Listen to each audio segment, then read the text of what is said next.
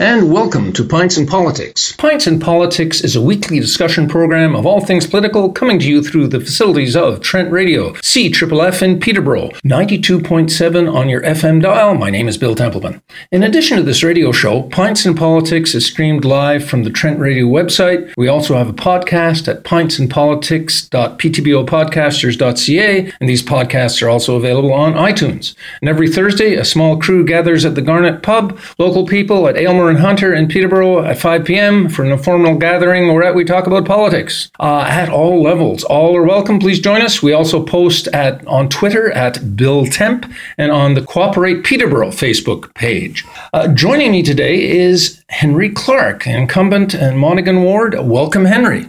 Welcome, Bill, and thank you so much for the opportunity for us to sit and discuss items of interest to the community. Well, and thank you for coming by. I know this is prime door knocking weather, so appreciate that. The first question I'm asking everyone, Henry, with you, it has. Uh, special, maybe poignance, because you've run how many times? You've this is my seventh seventh time. So the question: why are you doing this again? It's a very simple reason, Bill. I love working with them. Mm. I love helping make problems go away. Uh, you never know when the phone rings who needs help with something. It's not about going to meetings or sitting reading reports. It's all about the people. That's wonderful. Now, you've run seven times. Could you unbundle that a bit for us? Like, when did you start? Did you run? Were you successful the first time? Uh, I was. My first uh, election was in 1998. I just retired from the armed forces at the time here in Peterborough, and uh, the council of the day looked like it was of some new ideas, and I was encouraged to run by a couple of former mayors. Well, let's see. And I found out that I actually enjoyed it and that hmm. people were receptive to my ideas. And I really enjoyed. Wonderful. So you ran in 98 and you've been successful ever since. Yes, I have. So are you the longest serving counselor On the council at this time, I am. Of course, Jack Doris, my longtime colleague and mentor, uh, significantly outlasted me. But from 98, so this is your 20th year? Yes. So people expected you to run. yeah, I, have had a lot of people. I had people asking me if I was going to run for mayor. I still work full time at Quaker. I've been there 42 years. So impossible to do both. And I had to make a serious decision about it. Yes. Now, that was something I, I was going to get to later on, but we're on it now that decision not to run for mayor that must have been hard because if anyone's in the city and the city is qualified it would be you yeah, it, it was, but I, see, I had to look on the personal side of uh, my career at Quaker and where I stand there, where my life is. What I wanted to do, I thought, you know, mayor would be interesting, but you also lose contact. You lose mm-hmm. contact on the, the day-to-day basis with the, and that's where my true love is. Right. Now, we were talking just before uh, we started recording about the change in public dialogue. And I wanted to ask you something. Uh, Sylvia Sutherland was on the program a few weeks ago on our panel, and uh, she made the point that there's a difference between listening to people and agreeing with people and she notices a trend that people say well you're not you're not hearing me and her retort is no i heard you i don't agree with you but these days apparently that nuance is lost. Do you see that? I, I do indeed. We have people come to us and say, well, we are a majority. Maybe they are sometimes, and sometimes they aren't. Mm-hmm. But you have to be very careful to separate the wheat from the chaff and to look at what really is the issue. You have to consider what people are saying, but you also have to consider what the experts, whether that be staff or consultants, whatever, are telling you. And you have to make a very careful, informed decision. Exactly. Now, you're out at the doors. Uh, you told me just before the program started, uh, before we started recording, that um, you've knocked on over 2,000 doors. Yeah, I've been to um, within a fraction half of the ward so far. And I'm going to be out uh, all next week on vacation, door knocking. I, I really, How many hours a day? Oh, probably about six, maybe seven. It just depends what the weather. If it's too hot, I'm down 12 pounds. I, you know, I, I, really appreciate there are people who will take a lot of time and, and talk to you about what's important to them. And that connection is absolutely vital. It's another reason why uh, I'm glad that I'm still working because I interact with hundreds of people at, at Quaker, and uh, as well as the people that call me, email me, want to see me. So again, you're being exposed to ideas uh, in favor of something, against something, new ideas that somebody has heard and said, "Hey, have you even considered such and such?" Maybe this would be good for our community. Now, what, uh, if I can ask, and not without revealing intelligence from the field in the military sense, what are you hearing at the doors? What are people talking about? What, what do they want to talk to you about? Well, that's the interesting thing because I had some preconceived ideas of what I would hear. Sure. I'll be honest, I was expecting I would hear a lot uh, about the recent controversy with their utility, and I have heard some of that. You're more, referring to PDI. More, I'm probably hearing about transportation. The parkway is still a major mm. issue to people. Again, both for and against. Right. The issues that probably are the most are the ones that are the individual ones. Let's say the ones I love dealing with. My tree needs pruning. Uh, there's a pothole on my street. Oh, I wanted to talk to you about it's their opportunity to have a one-on-one with their, their counselor or their future counselor, whatever, and see what he or she is made of and what they can do to help. I was, uh, I've only run once uh, last time in Northcrest, and I was stunned by the number of times people actually thanked me. Do you encounter that? All, all the time. And, and, you know, you'll stand there and you'll take half an hour of a person's time or five minutes or whatever, yeah. and they'll thank you. I always thank them. Right. It's their time they gave to me. Right. But but you're right, and, and people appreciate the fact that you are willing to do something on their behalf. Now, at the doors, are you here? You've mentioned the PDI and the Parkway. Are you hearing anything about the official plan review? Nothing on that one. and, and I, I know it's a topic that you're very interested in, and we know that it is it's the building block of the city in, terms of, of, the structure, the future vision, where we're going to go. Sure. That it has a relatively narrow, I'll use the word appeal to people or interest. The people that are really concerned and, and, thinking about it spend a lot of time on it. For most people, it's, yeah, it's another report. Yeah. No, I, I understand. Now, were you at the design charrette that uh, was put on in early June that the city sponsored over no, I wasn't able to be there. It was oh, during workday, and Quaker does like me at the desk occasionally. right. Yeah, I understood. It was quite impressive. What is your sense of the city's approach towards civic engagement? Are things, is the city changing? Is the city hearing feedback from citizens? How is that playing? Yeah. If I think back to when I first started, I won't say there was no such thing as civic engagement because we had public meetings and people came to council and so forth. But I think as social media has become involved, mm. the city's on Twitter, we have our website, and we're trying to improve that. You, you are seeing more and more an effort know what people are saying and thinking. Uh, we've tried ward meetings. I wasn't happy with how uh, they went in any of the wards, frankly. I, I, didn't think we got the people nearly enough um, motivated. So we've got to try something else. We, we've looked at participatory budgeting, mm-hmm. and I was really sorry that we didn't take it the next year, but I'm hoping this coming year that they'll revisit it because that's an opportunity for people to really say what they want their community to be about. Decisions that are made in isolation are not always the best mm-hmm. ones. Now, participatory budgeting did seem to be gathering momentum What's your hope for the future with that one?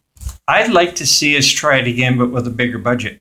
About $25,000 per ward was a lot of money to you or I. Don't think it grabbed the imagination of people of what they could really do. I've been up to Hamilton to meetings there about participatory budgeting, and I've had the opportunity to talk to a couple of the local experts here. Mm-hmm. Once people see some successes, or see how they can take multiple opportunities. I, I, remember there's a what used to be a church in Hamilton where they they started with do, fixing one part of it. Then the next year they went back for another grant and they fixed something else. I think they started, I think the first thing was getting the roof fixed.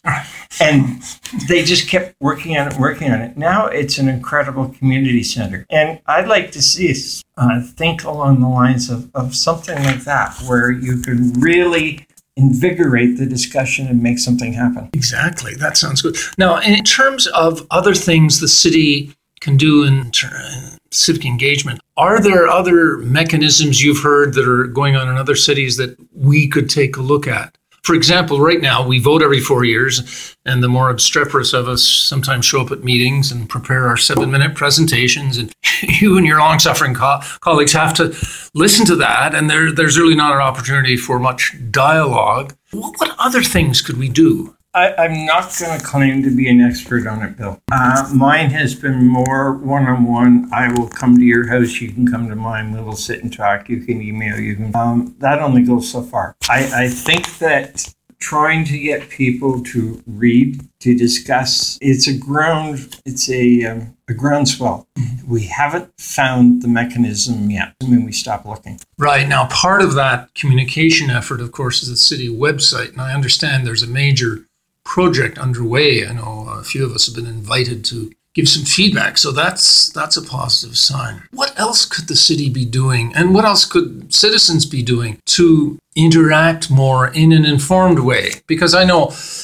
for yourselves and your your colleagues on council to sit there and listen to you know to citizens who maybe haven't had the time to read all the documents you have tends to eat up a lot of time. Are there other ways to do that? Sure. You know, I was invited to a group that met on a regular basis to simply talk about the official plan in, in the future. And I was blown away by their interest and their enthusiasm. There's got to be other groups out there. Invite a counselor to come, sit and talk about what they're trying to do.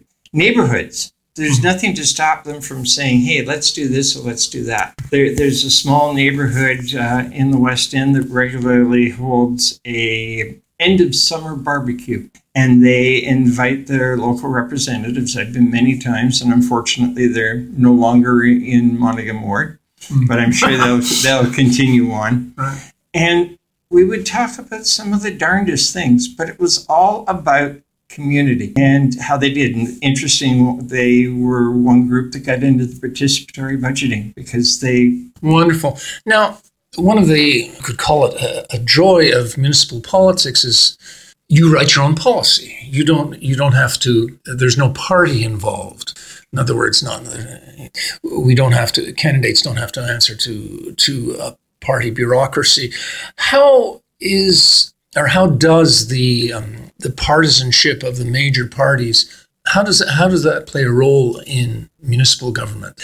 We'd like to think that it's not there, and yet I've heard rumor, well, she's a liberal, he's a conservative, he's an NDP member, she's a conservative, etc. How does that play? And should it be, how, how can it be kept uh, on a short leash? Yeah, you're absolutely right. At the municipal level, there is no place for party politics. Mm. There shouldn't be groups working together and aligning upon projects. Purposely stayed as far clear of that as I can. Mm-hmm, mm-hmm. I don't even belong to a political party. I did at one time. And 15 years ago, I realized it was a hindrance. People were putting labels on. I mean, sometimes I think about things that you would characterize as very liberal, sometimes things uh, farther to the right. Just you have to avoid getting into that trap because then you're not making good decisions. Hmm. You're following what either someone else is, is thinking or, or some obscure policy. A wonderful phrase, I'm sure you've heard it, that says that a council should deliberate in many voices and speak as one. That doesn't mean everybody has to agree, but you've got to have good discussion. You need to have people who disagree with each other. The last thing you want is to have a council of everybody that thinks the same way. You don't get good decisions that way. Right. Now, back to the doors, if we may. Are you hearing anything about the issue of taxes? Are people talking about taxes? Or when do people stop talking about taxes?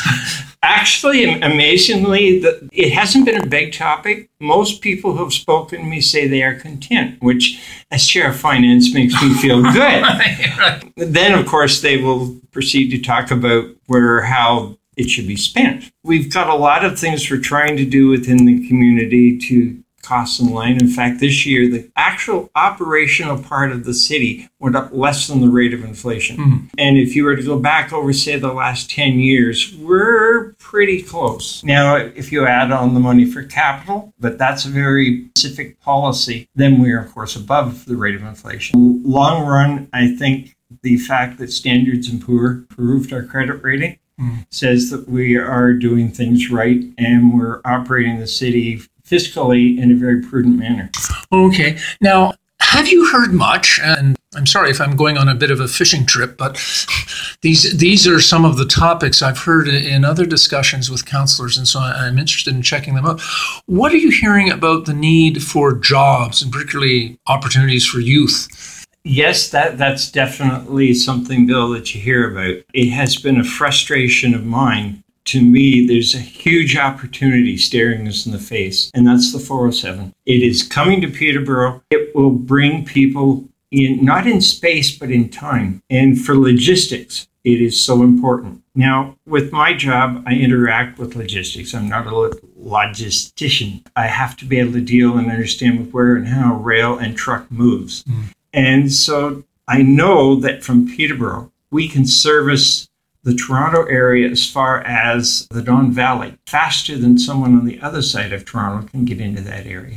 But we have a lifestyle, we have uh, an educated workforce, we have a wonderful community that is a great place for people. We don't have the land to be able to set these up. And I personally think we've been short sighted on that. I know there's been a lot of efforts in the area We've come so close so many times to striking a deal, and then one side or the other gets cold feet. Oh, you're referring to the annexation of the South End? Well, that's the annexation is one, one way to look at it. There are other ways as well, but whatever it is, we need to have an agreement with our neighbors to be able to provide business opportunity lands, whether that is warehousing or office space or whatever, so that we can bring the jobs here that I know want to come down the 407.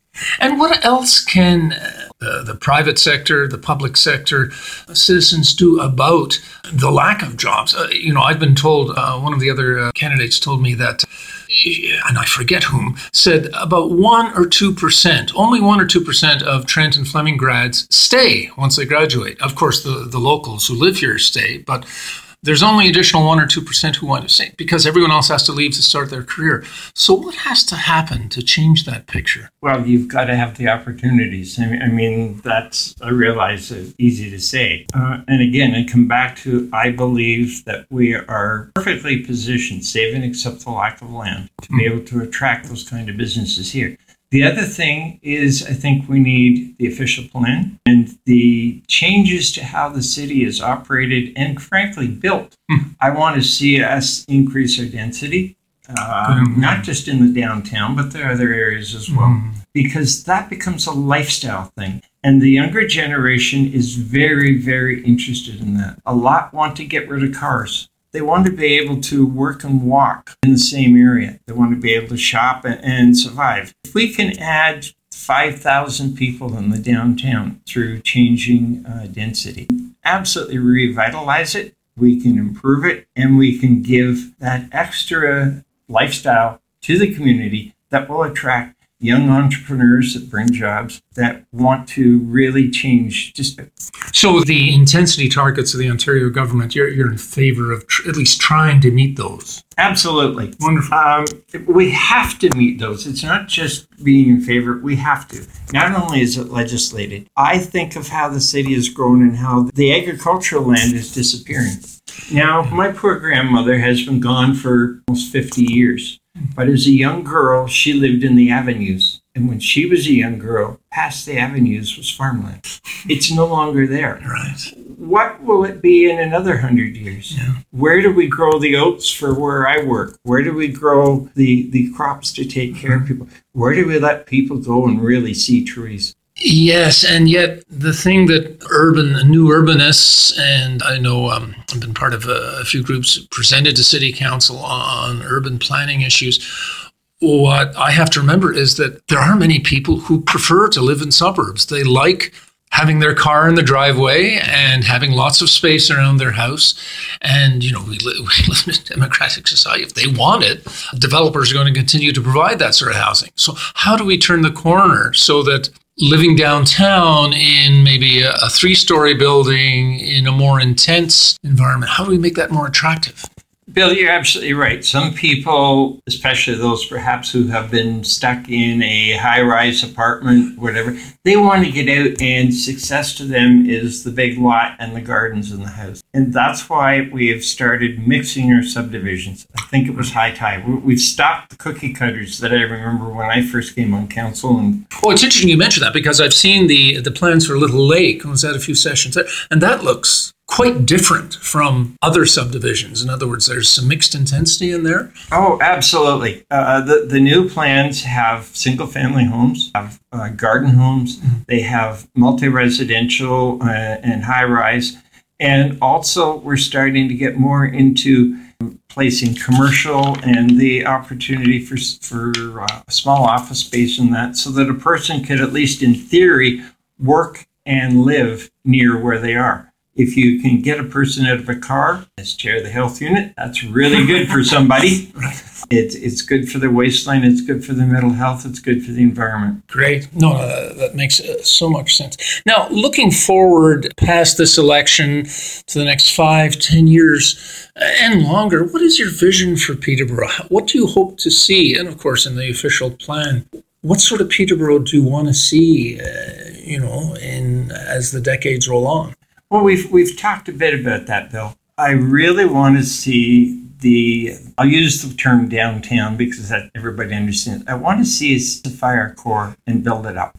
I want to see that vibrancy in the downtown. I would like to see us continue heavily with our bike paths and, and our active transportation opportunity. Uh, I mean, I know myself just from walking instead of driving in the last uh, few weeks. I'm down a lot of pounds. I feel better. And that's the kind of thing we need in the community for, for health and, for people to live a, a, better life, not having to run to the doctors all the time. I want to see that vibrancy put into it through. I want to see us do the right things to bring the jobs here, that the kids can stay around and have a future. My son's in Markham. My daughter in law is in Markham. Our granddaughter is there, and they'd all love to come here. Public transit. What is the solution there? I mean, Peterborough has a public transit system. And if you're traveling from the downtown to, let's say, a place like Fleming, it's great. But if you have to go from, let's say, Northcrest to Fleming, it's a bit of an expedition. What's the solution? Well, there's a couple of things. First of all, density does help. I remember reading a book mm. called Boom, Bust, and Echo, and it said you needed 4,000 people per square, well, I can't remember if it was mile or what, but about three times the density of what we've got mm. to really be able to have an effective. But we're working on that. The other part of your question, tell me the second part of your question there again. Well, in order to improve public transit, what, what ah, do we need yes. to do?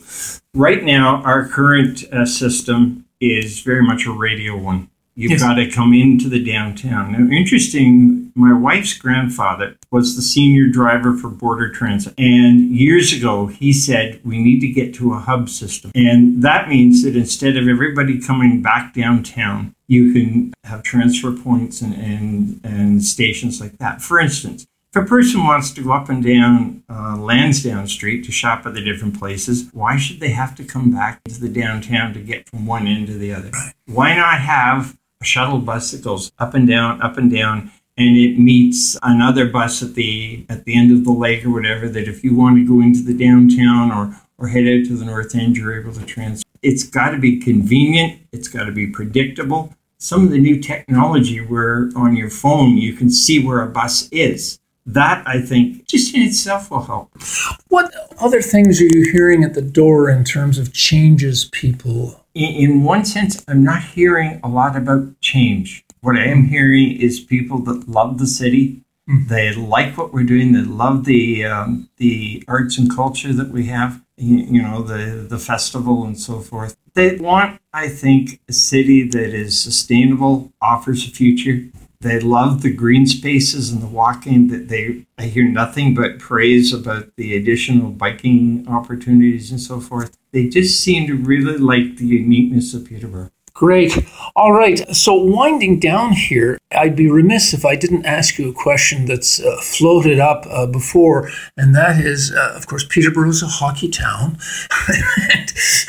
there is considerable interest in the next arena. What are you hearing? And, and well, quite frankly, where do you think it should go?